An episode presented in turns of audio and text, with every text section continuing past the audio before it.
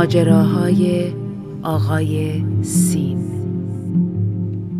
نویسنده نسیم خراشادی زاده با صدای بهناز بستان دوست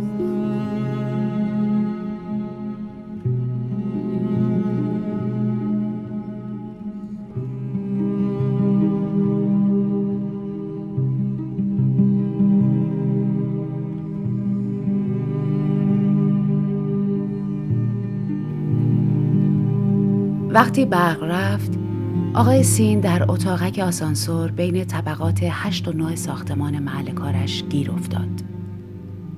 آقای سین زنگ استراری را نزد.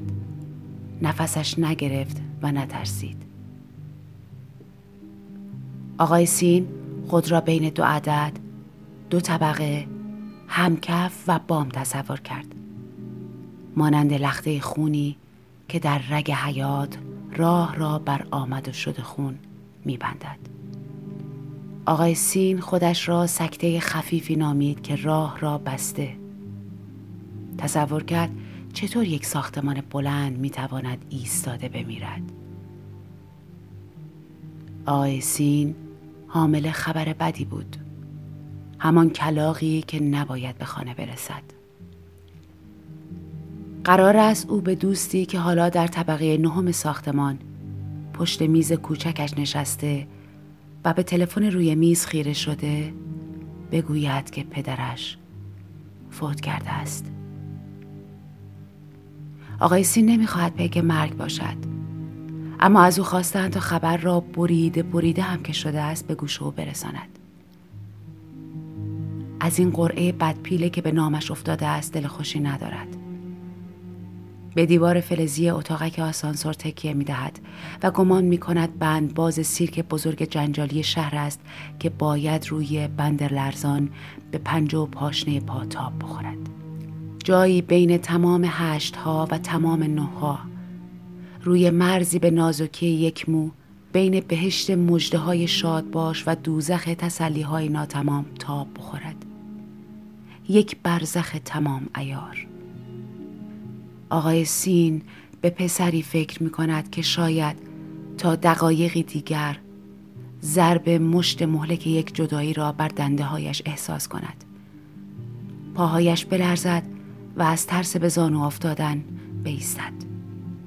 آقای سین به پسری فکر می کند که شاید تا دقایقی دیگر ایستاده بمیرد و باور نکند روزی روزگاری قلم دوش مردی نشسته و با دستهایش چشمهای پدر را گرفته تا او را چشم بسته به دنیای مردانه ببرد چرا که پدرها با چشم بسته هم گم نمی شوند.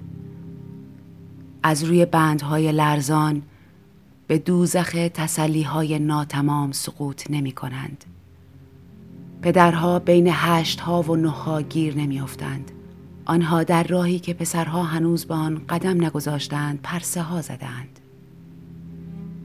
آقای سین به پسری فکر می کند که شاید تا دقایقی دیگر چشمایش را ببندد و پشت پلک های بستش دریا دریا اشک بریزد از درد ضرب مشتی مهلک بر دنده هایش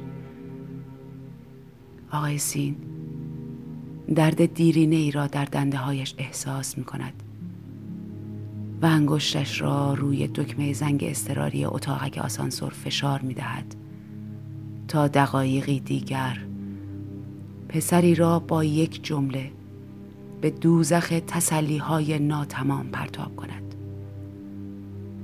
آقای سین شبه پرید رنگ پدرش را می بیند که در انعکاس آینه اتاقک آسانسور به او لبخند می‌زند.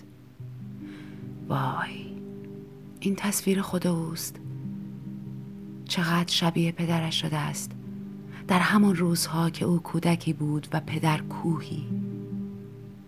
همان روزها که آقای سین قلم دوش پدر سر از ابرها درآورد و سالها بعد کسی او را با یک جمله از پرتگاه دوزخی تسلیهای ناتمام به پایین پرتاب کرد. پدرتان مرد. تسلیت می‌گویم. چرا تمام درد جدایی ها بر قفس سینه ها مشت میکوبند؟ اضطرار زنگ می‌زند و آقای سین میاندیشد شاید قصه آزادی در داورترین قصه ها باشد.